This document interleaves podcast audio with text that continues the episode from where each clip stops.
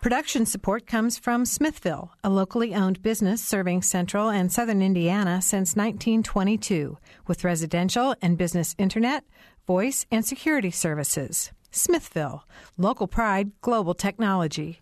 Information at smithville dot net. And from I U School of Public Health Bloomington, addressing public health needs by preventing disease, promoting health, and improving quality of life across the state and around the world through research, teaching, and community engagement, offering undergraduate and advanced degrees. public health dot indiana dot e d u.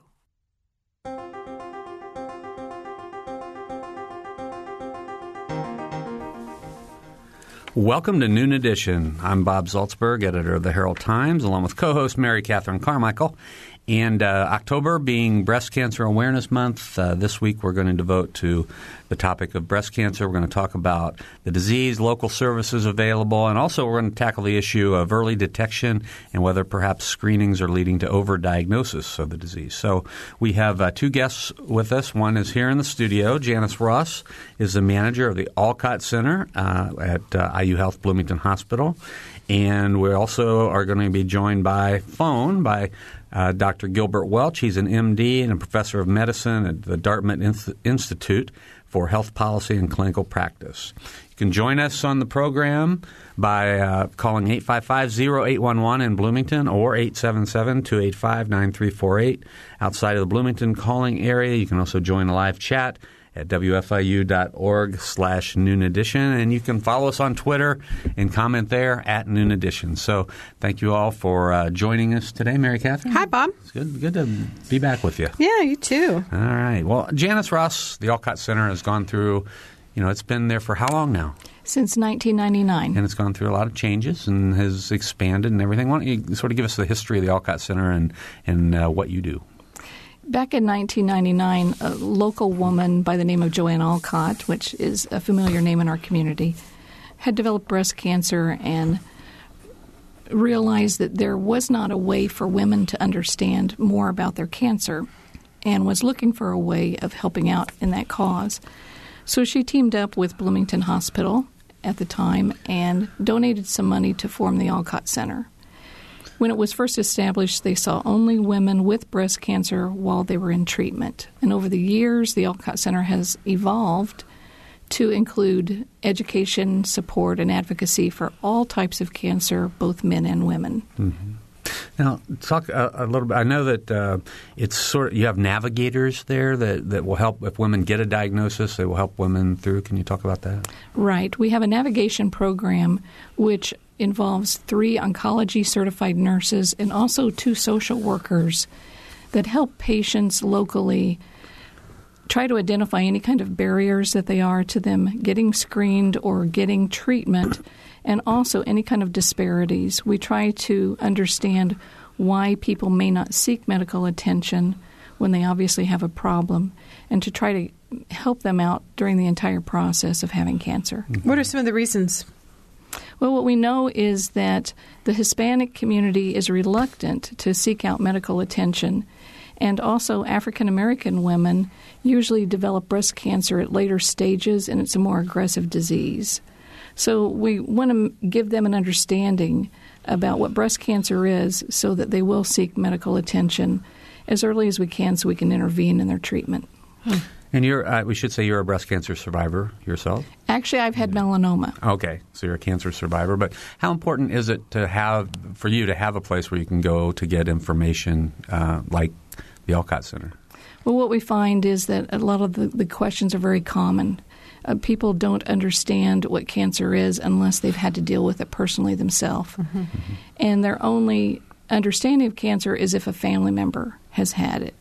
And what we try to do is give them personalized information of what services are available locally, what they can expect, and how we might be able to help them, whether it's with transportation, getting into treatment, which seems to be a, a problem across the country, and also where they can get wigs for women who have had a mastectomy, where they can get mastectomy bras and prosthesis. Mm-hmm. Now, if you have uh, questions about, you know, services at the Alcott Center, if you have any, any questions questions for Janice Ross, uh, you can call us at eight five five, zero eight one one or eight seven seven, two eight five, nine three four eight. You can also join the live chat at wfiu.org slash Noon Edition and follow us on Twitter at Noon Edition. Now, I want to bring uh, Doctor Gilbert Welch in with us. And Doctor Welch is a general internist, and, and your research uh, focuses on uh, problems that are created by, you know, the efforts to at early detection, and you've written some things about um, how physicians sometimes test too often, treat too aggressively, and tell too many people that that they're sick. So I wanted wanted to uh, just sort of ask you in general to, you know, talk about your research and what you found.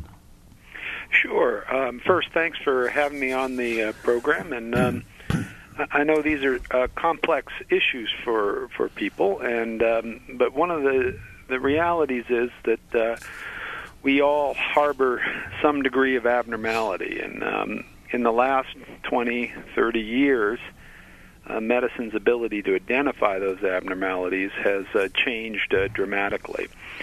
And it turns out the harder we look, the more we find. And this has uh, been a problem not only in breast cancer, but uh, for many of your listeners uh, will be familiar with the problem in uh, prostate cancer, melanoma, thyroid cancer. And the issue is that when we really look hard at people, we realize a lot of people harbor early forms of cancer. And uh, we don't know which ones are going to matter, so we tend to treat all of them. And that means we're treating some people for whom that collection of cells that is labeled cancer will ultimately uh, never matter. And this has really been a problem in the last twenty or thirty years as our technologies get better and better at uh, finding abnormalities. Mm-hmm. Well, um, let me ask about, I'm, I'm actually a prostate cancer survivor, and so, you know, it's, it's, this has been very interesting for me to watch as well. Um, you know, I, I guess the question that any patient has to come to grips with is once you, if you are tested, and a lot of people are, and once you're told that you have cancer in your body, uh, I think there's a natural instinct to just say, well, get that stuff out. You know? Absolutely. So. I, I, I understand that uh, totally. And that's why I think the uh, question of early detection really needs to move a step upstream. And the question is, who, who wants to be tested for early forms of cancer? Uh, you, you're right. Once uh, once you've participated in screening and then you've had an abnormality found, it's uh, hard, not impossible. Uh, some patients do uh, then follow a strategy of watchful waiting. But I think the real uh, place that we, we all need to consider a little bit about our relationship with medicine, to what extent, why we feel well, Um, we want uh, medical care uh, that's designed to look hard for things to be wrong. And I, I think we're beginning to get to a point where more people understand that there are reasons not to look hard for things to be wrong, and that reason is it can lead to a lot of overdiagnosis. So what what do you recommend in terms of uh, screening for, say, breast cancer or prostate cancer or, or melanoma, those kinds of those kinds of diseases? Well, I, I recommend that people understand there are two sides to the story. I think for years we've suggested that early detection can only help people, and that's uh, overly simplistic. The reality is it can both help people and it can hurt people, and that's why it's a choice. And that's really what I emphasize. It's a choice. It's not a public health imperative. It's not something you must do. It's actually not one of the most important things you can do for your health. One of the most important things you can do for your health is to live a healthy lifestyle, to get plenty of exercise, do what your grandmother would have told you, you know, don't don't smoke, go play outside, and eat your fruits and vegetables. That's really important to your health.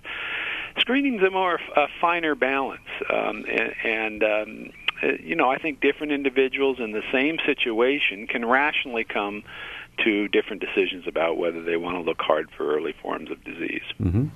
The um, actress Angelina Jolie was in the news recently for having, I guess, what could be described as a preventative double mastectomy um, because of genetic testing and a family history of, of breast cancer. Um, what's your what's your opinion about genetic testing, and uh, are you in favor of that? Do you think that's a, a reasonable approach to uh, uh, the the gene that indicates a, a probability that you'll develop breast cancer at some point? Um, I don't think there's a single uh, simple answer to that question. Angelina Jolie, the, the, the most important part of her story is that it's not applicable to ninety-nine percent of American women. That, that, that's the first part. She was in a very special high-risk group. Her mother had died of the disease or died of ovarian cancer. Uh, she had a, a B R C A one um, or two, you know, these are the breast cancer-associated uh, genes. They're quite powerful. That does put women in a very uh, high group, uh, risk group for breast cancer.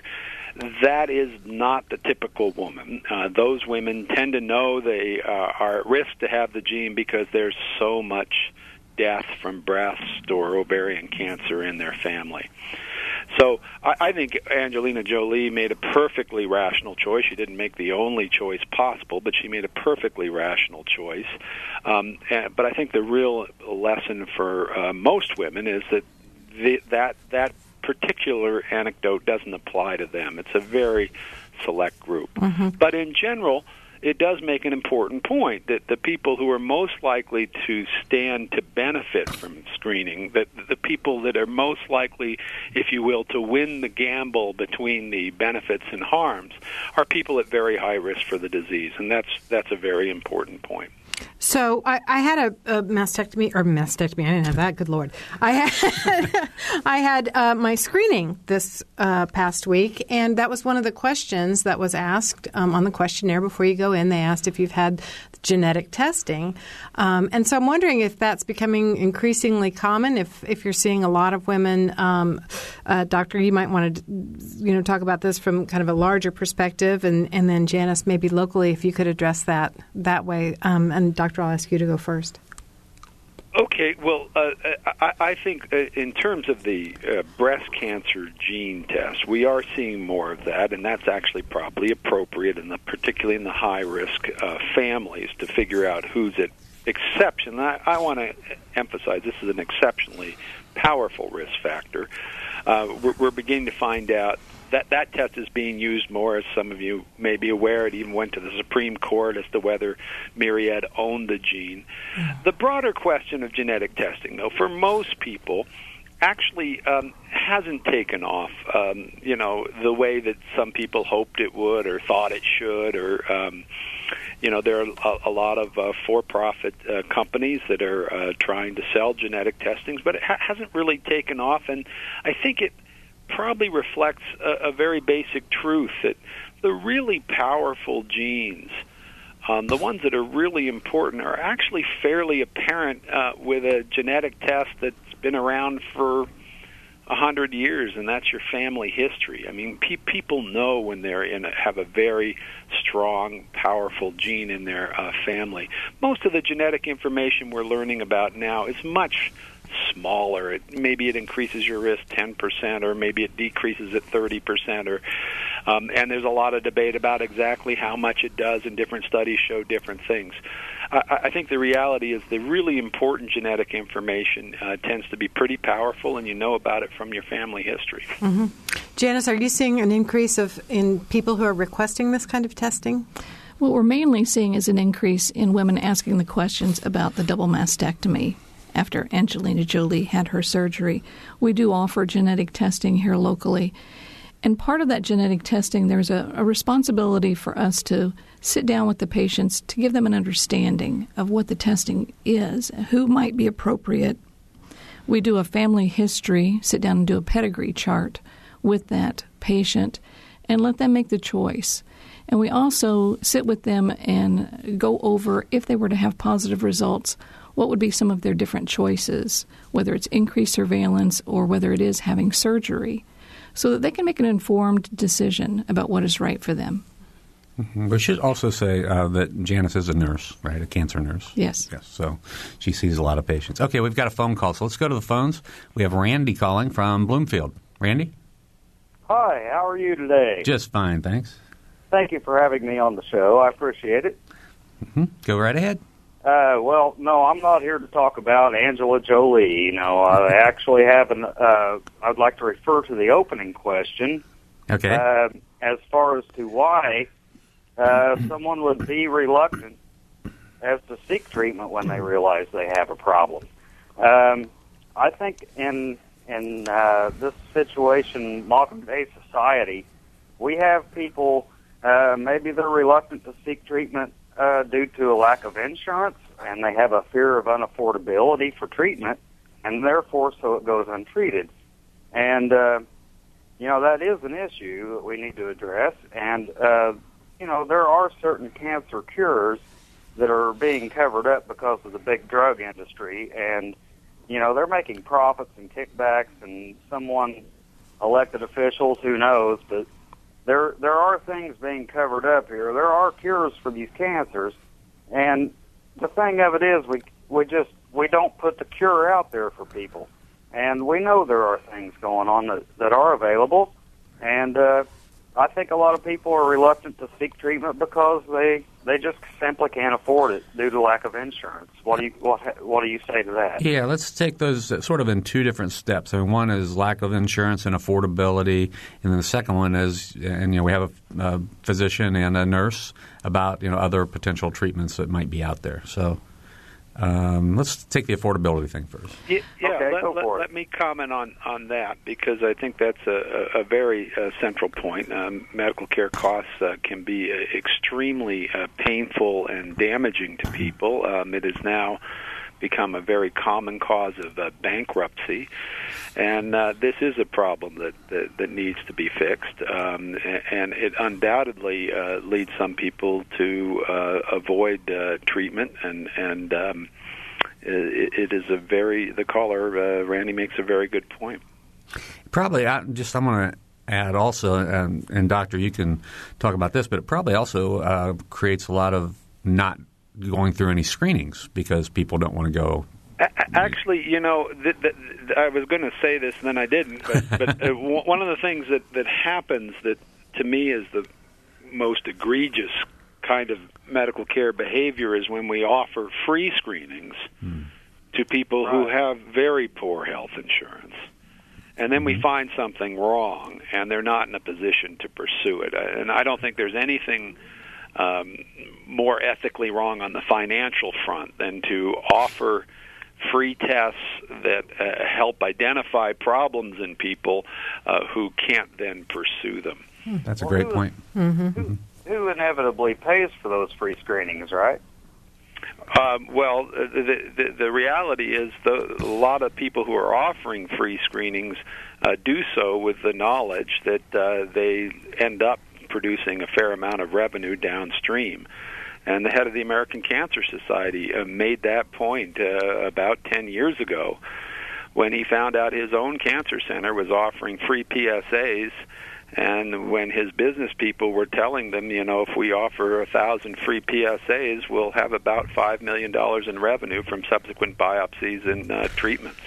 Exactly. Wow. Thank you. I, I appreciate your response to that. Now the second part of my question. Uh, the, these cancer cures that due to the big drug industry. I mean, we're pushing pills like crazy, and we've got to stop doing that because there are ways to cure these these patients without pushing so many pharmaceuticals. Well, let's ask let's ask the uh, doctor and the nurse about that. What do you think?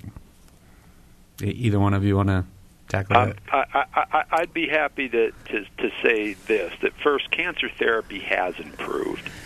Um, and in specific, uh, breast cancer treatment has improved. It's probably one of the most under-told stories of the last twenty years is how much better we are at treating breast cancer.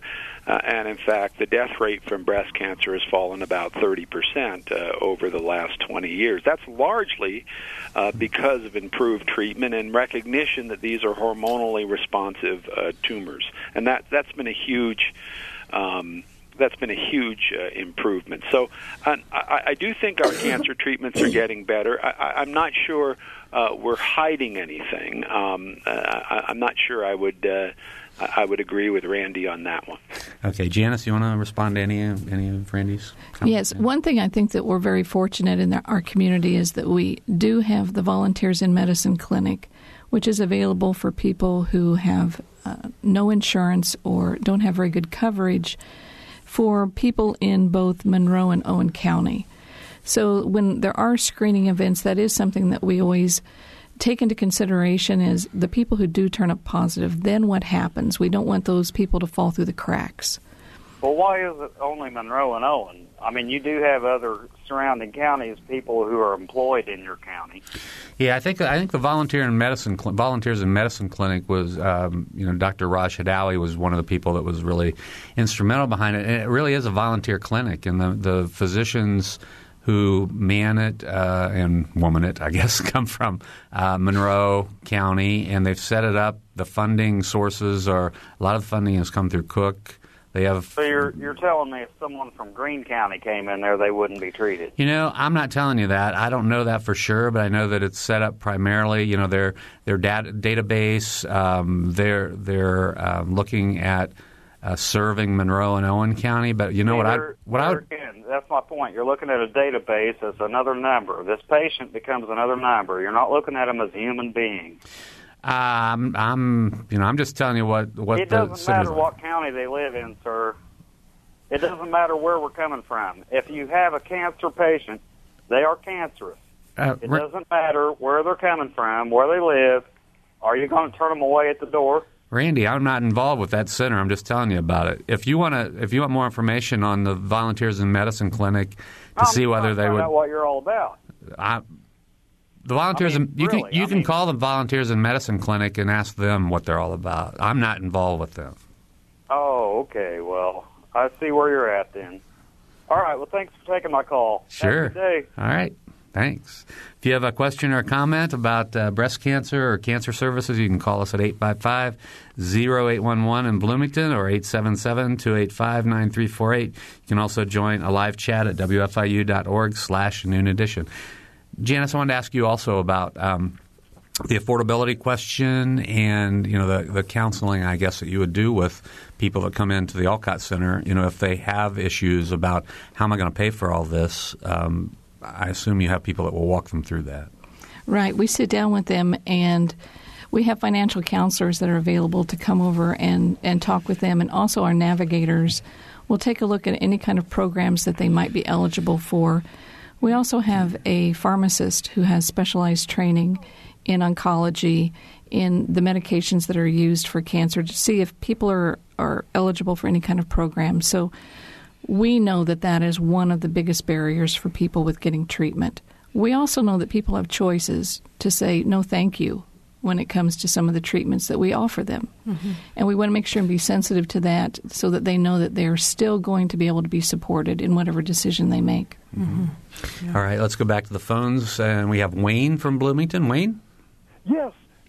Several callers were suggesting that it, it's, it's uh, expensive to have certain tests made, and, and some of us need it, tests made. One of you can get...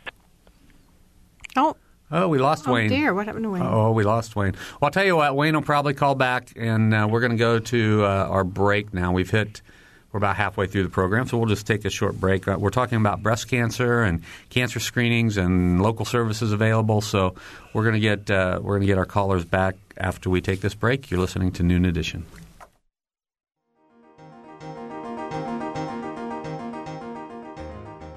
This is Noon Edition on W F I U. Production support comes from Smithville. Information at smithville dot net. And I U School of Public Health Bloomington. Online at public health dot indiana dot e d u. W F I U News covers South Central Indiana and the state each day. You can read news throughout the day as it's posted on our website at w f i u dot org. And you can pick up a digest of all the top stories. It's like a newspaper delivered to your inbox each afternoon. It's a free and easy way to stay on top of not only the headlines, but also the in-depth audio, video, and print news stories you can't get anywhere else. Subscribe right now at w f i u dot org slash news.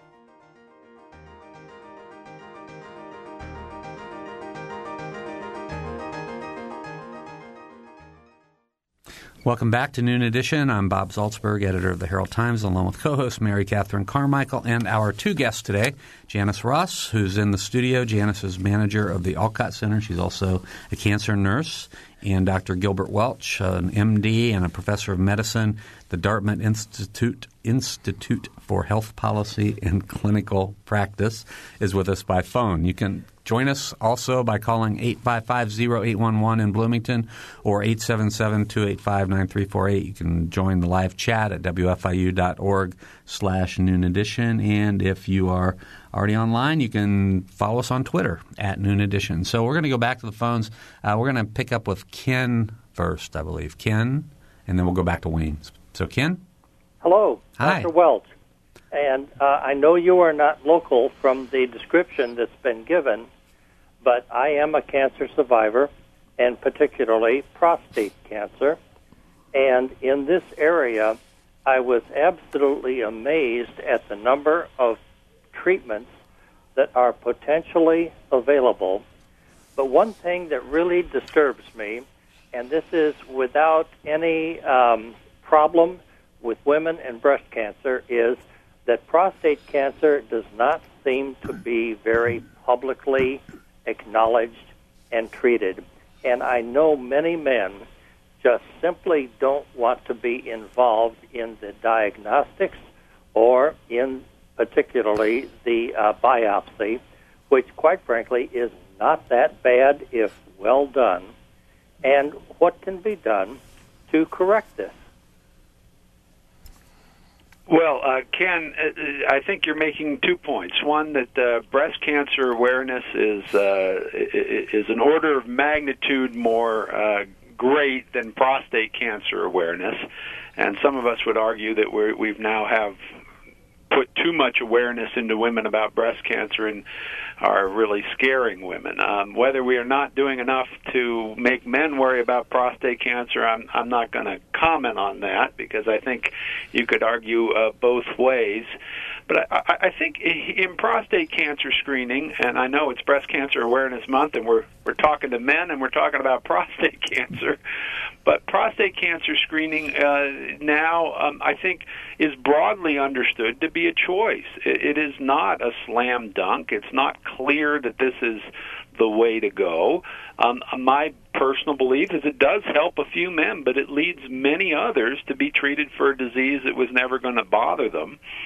And the treatments are not easy. Um, the, the treatments can be hard on men's sexual function, and it can be hard on their urinary function. So I, I think this is a very close call. My, personally, I've chosen not to be screened for prostate cancer. I, I, I don't think it's the one right way to go. I think different people can make different decisions. But um, the prostate cancer choice, to me, is uh, even less favorable than the Um, than the mammography choice. It's, it, it, there's just way too much overdiagnosis and overtreatment. Thank you very much, Doctor Welch, but I disagree with you completely. I, I respect that, sir. As a non-medical person. I respect that. Thank right. you. All right. Thanks a lot, Ken. Thanks for the call. That's not the, Ken's not the first person that suggested that we should do a prostate cancer show and mm-hmm. that that should be, you know, more, have a higher um, be emphasis, elevated more into emphasis, higher emphasis, yeah. emphasis. Yeah, but. But we're doing breast cancer today. So let's go back to Wayne. Wayne? Hi. Hey, sev- sorry we cut you off there, Wayne. Oh, okay. S- s- several callers have mentioned how expensive it is to get certain tests.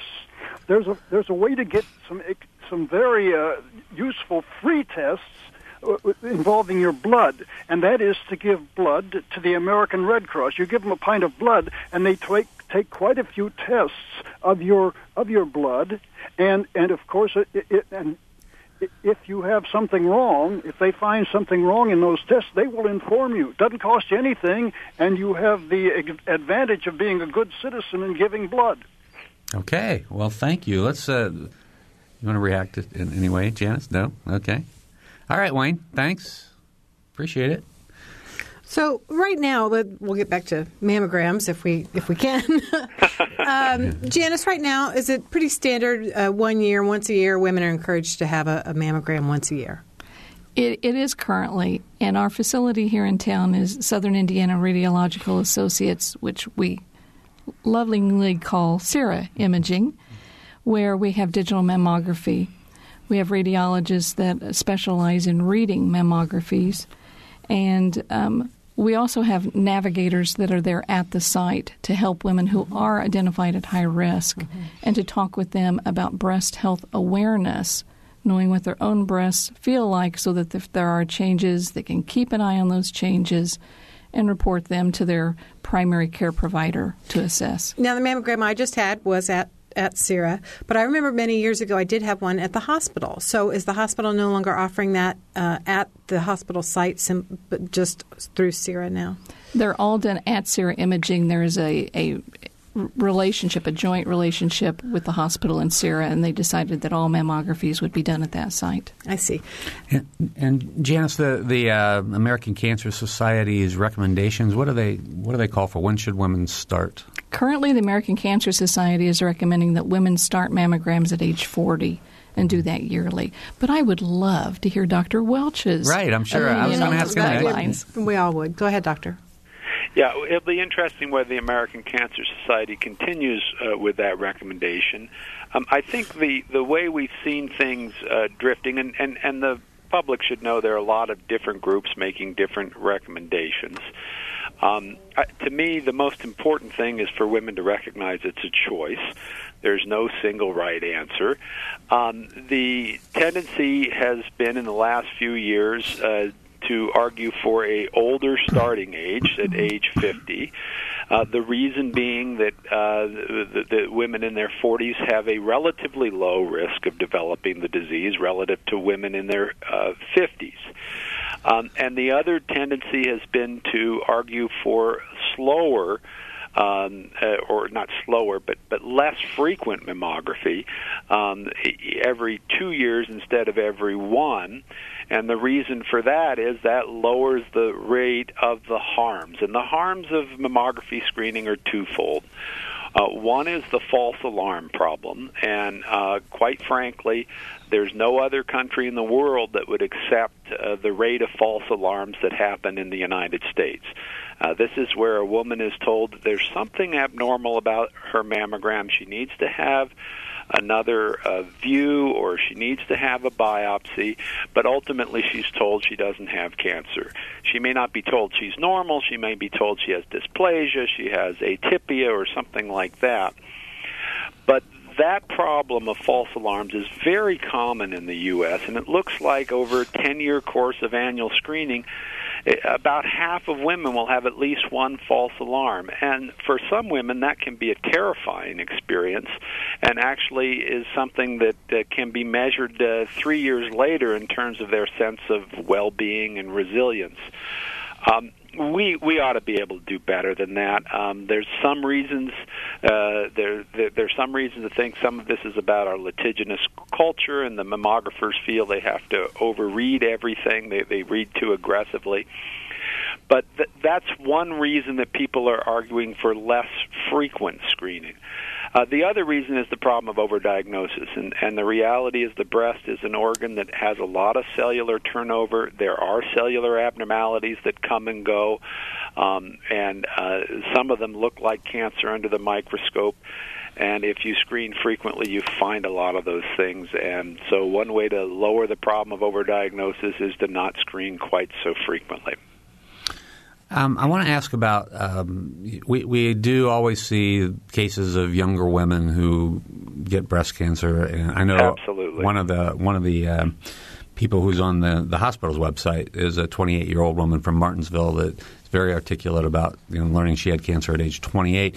Are, are younger women um, who discover – I mean, if we're starting to screen at forty, are these all – are these generally discovered by, you know, self-examination, and do you – you know, how – how often should that go on, and how are they more effective than a screening that – I don't know if they're more effective, but sort of talk about their effectiveness versus a screening that might find, you know, abnormalities in cells. And both of you can answer that, please. Janice, do you want to go first, or would you like me to? Go ahead. Um, the, the, the idea of being aware of one's breast – Um, and, and, und- and, and when you notice, or your partner notices, a new lump, coming in to get that lump evaluated is a very basic idea. We all agree about that. Having a mammogram at that point is not a screening mammogram. It's a diagnostic mammogram. And even people like me who are very concerned about screening mammography, we totally recognize the importance of diagnostic mammography. That's an effort to find out what a new lump is. And women who, who recognize themselves to have a new breast lump, are aware of a new breast lump, they should have that evaluated. That's probably been one of the most important things that have happened since the seventies, is that we talk about breast cancer. Women recognize that when they become aware of a new breast lump, they should have it evaluated. There's no question uh, about that. Whether there's a point to actually having a breast self-exam every month in the shower, um, I, I, what's the work has been done on that is, is, is that it doesn't make much difference. The main point is to be aware that when you recognize a new breast lump, which most women are quite aware of when they have a new breast lump, um, just to have that evaluated. And, and um, I should say, even women who are screened, still about a third of the cancers found in that group are found by the women. They're not found by the screening. Janice, do you want to follow up on that at all? Yeah, I totally agree. And anecdotally, we see this happen over and over again. Women who tell us that they are just changing their clothes and they notice uh, the reflection in the mirror that there's something a little different with their breasts. And when they do an exam, then, then they notice there is a lump. It is still shocking to me how many women will wait. And they wait several weeks to see if that lump has changed before they do any reporting. And we often find it's the younger women mm. who are waiting until it's a fairly large lump to go and have it evaluated. And I, I agree with Doctor Welch. We have a lot of women that come to our center who have been told there is something abnormal about your breast, so they, they tend to carry that label with them and that fear that something wrong is going on in their breasts and that it's going to affect their life for the rest of their lives. So that's part of what we do, is talk with them about there can be changes in your breasts that are totally normal, because it becomes what is normal for you.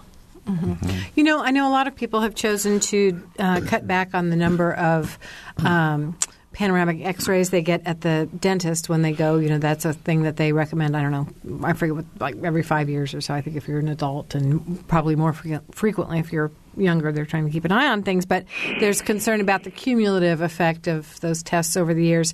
Is there any um, uh, comparable concerns about mammograms? Hmm. Either of you? Doctor Welch? Janice, you want to go there? Well, what we find is with women that the younger a woman is, mammograms are usually not the appropriate way to take a look at the breast. And, and part of that is twofold. One is it's more difficult to do a mammogram study going through a young, dense breast, but also there is that concern for the amount of radiation that a woman is receiving over her lifetime. With women who are older, that is another concern, of part of the reason why there is that conversation of less frequent mammogram studies being done. Mm-hmm. All right. Doctor Welch, do you want to address that at all? Uh, I, I, I think Janice did a very, very nice job. The, the, we, we all know radiation um, has a cumulative effect, and the whole question is, when does it become clinically important and uh, or not? That's a hard question for us to answer. But as we are imaging people more and more, and I'm not just talking about mammography, I'm talking about C T scans, chest x-rays, et cetera, mm-hmm. it's become a relevant concern in medicine. Mm-hmm. It really has been. Okay, our phone numbers again, if you want to call us and talk to us about uh, cancer and cancer screenings and diagnosis. Please. Bob, can I just add one thing? Oh, yeah, thing? Sure. Yeah. I, I, I just realized I, I, I want to be clear that when I worry about radiation is when, when people are just having tests to look for something wrong. I would never worry about the radiation if I had a new breast lump, or if I was in a car accident, or, you know, I had an acute abdominal problem.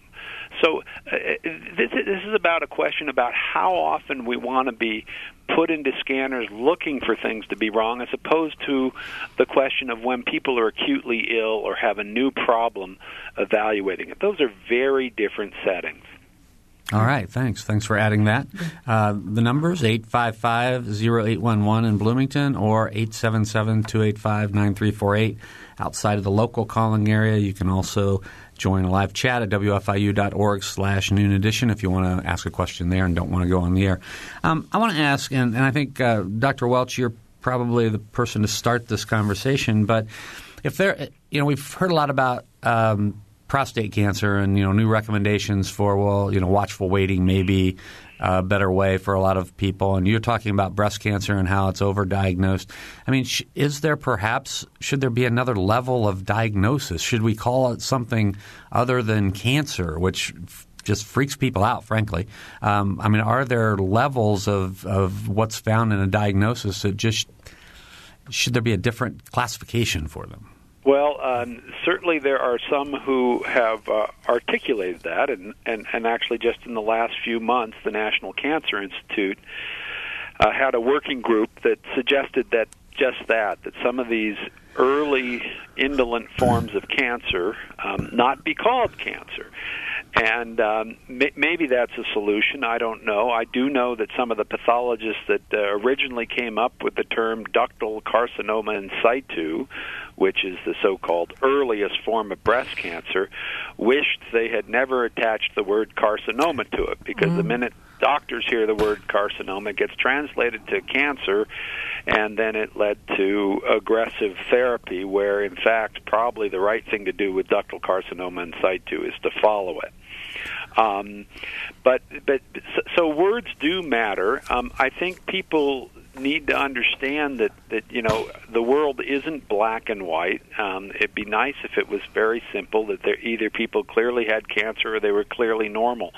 But the truth is there's a lot of shades in between, and that's what makes it hard. And when we're looking for early forms of disease, we are looking into that gray zone.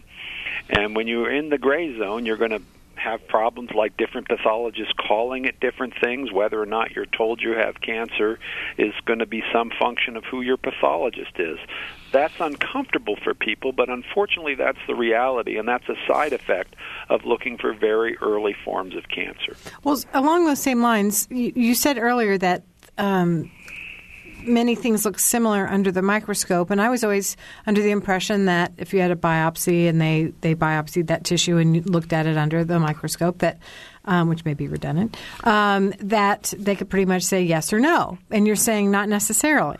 Yeah, I'm saying it's a gray area, and I think we're also our, our understanding of cancer is evolving.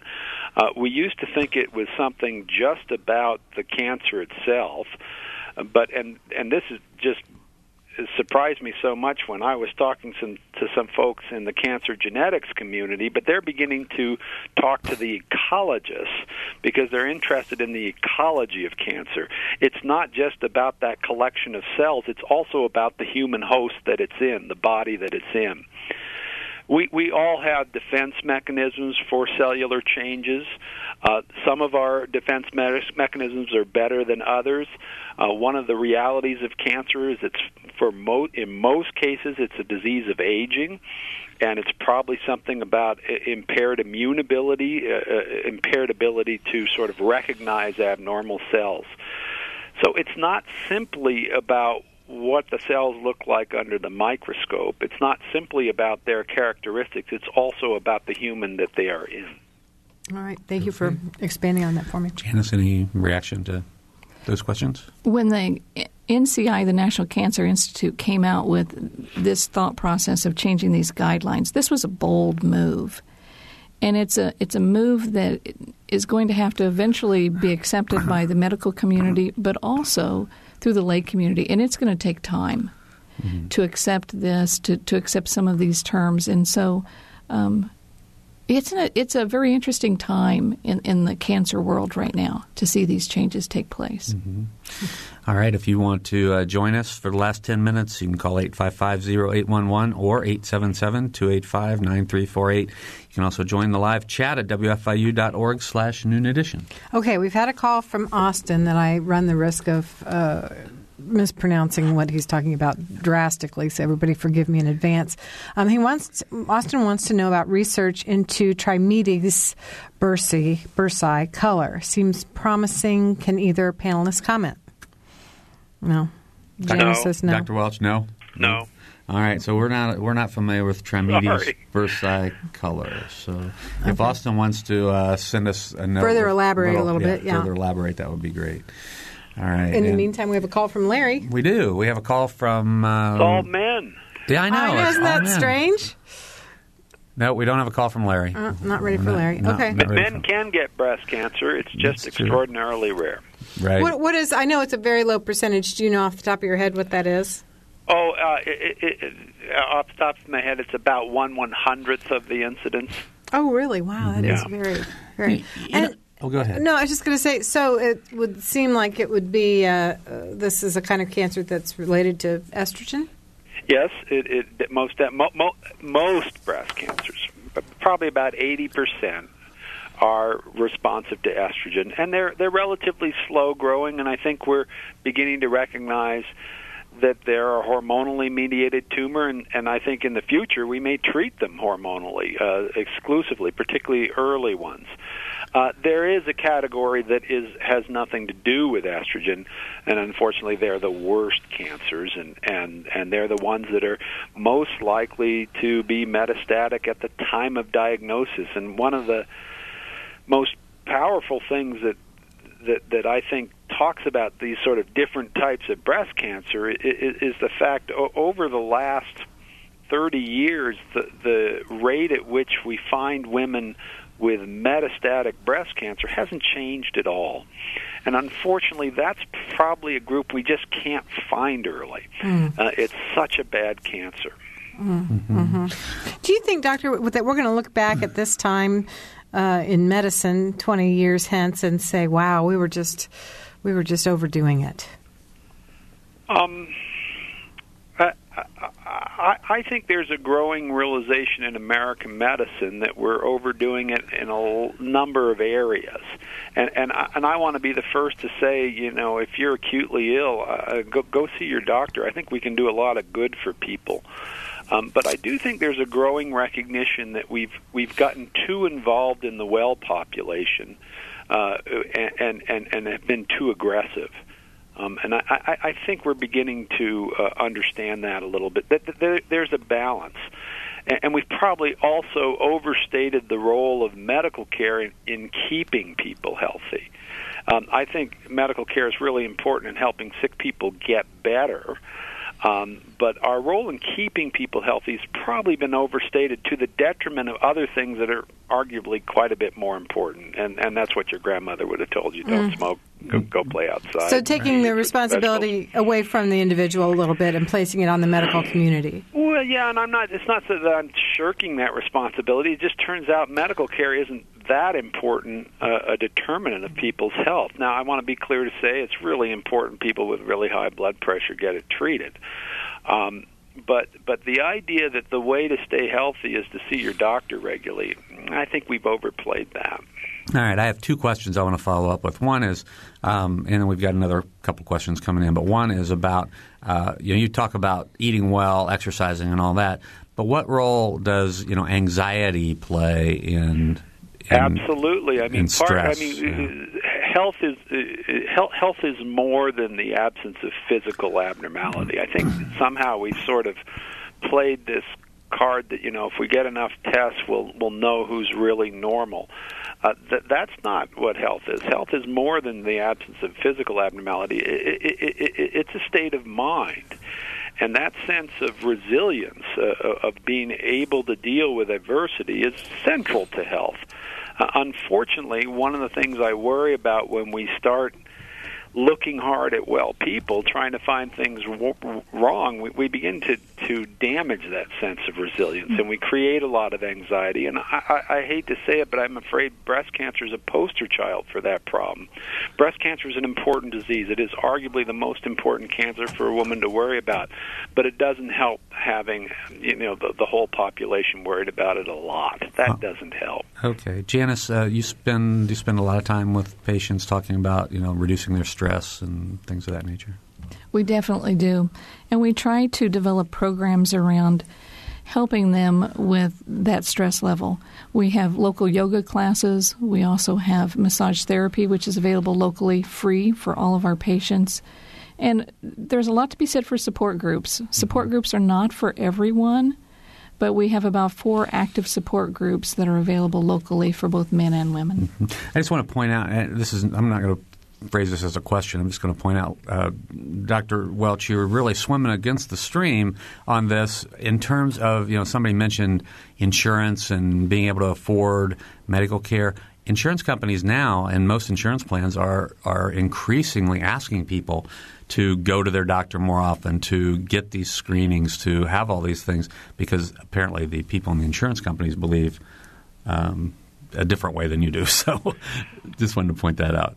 Um, it, this is the, the, the some of the wellness campaigns going yes, on. Right. In some ways, it helps them attract uh, so-called desirable customers, uh, and this uh, th- th- this is a a, a, a very big issue. Mm-hmm. Uh, and you're, you're right. I am swimming against the stream. I'm not as alone as I used to be, though. Okay. And it's a revenue stream. Yeah, too. It it's, a, it's a very lucrative revenue stream. Right. Too. Okay. That can't be ignored. Very very quickly, we have a, had a couple of questions. Uh, um, yeah, Larry called in. He wants to know if there's a correlation between dental x-rays and skin cancer. He says that he likes to, he doesn't he refuses the x-rays now and, and wants to know your opinions. Anything quick? Um, I, uh, none that I know of, uh, but but I agree dental x-rays are totally overdone. Mm-hmm. Do you want to comment at all, Janice? I agree. Yeah. All right. Uh, here's a comment. Um, go ahead. Uh, that uh, came in. It says, I had a C scan, this is from Lisa, that showed multiple nodules, five millimeters or less, in all three lobes of my right lung. I now need a C T every six months for the next year. I don't know if I should be scared or not.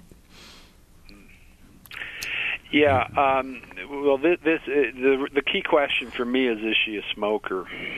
Yeah, and we don't know that. I, we don't know that. Yeah, um, the, the lung cancer screening is probably uh, in in people who are smokers is probably where the deal gets best. Mm-hmm. Um, She's... and and, um, and it's still a choice, but uh, it, that, that's probably if we're, we want to talk about a, a, a favorable cancer screening test. Probably the most favorable is uh, C T uh, screening of smokers. She should probably just talk very closely with her doctor. That's right. Okay, we're out of time. I want to thank our guests today, Doctor Gilbert Welch and Janice Ross, also for co-host Mary Catherine Carmichael, producers Gretchen Frazee and Emily Wright, and engineer Mike Pashkash. I'm Bob Zaltzberg. Thanks for listening.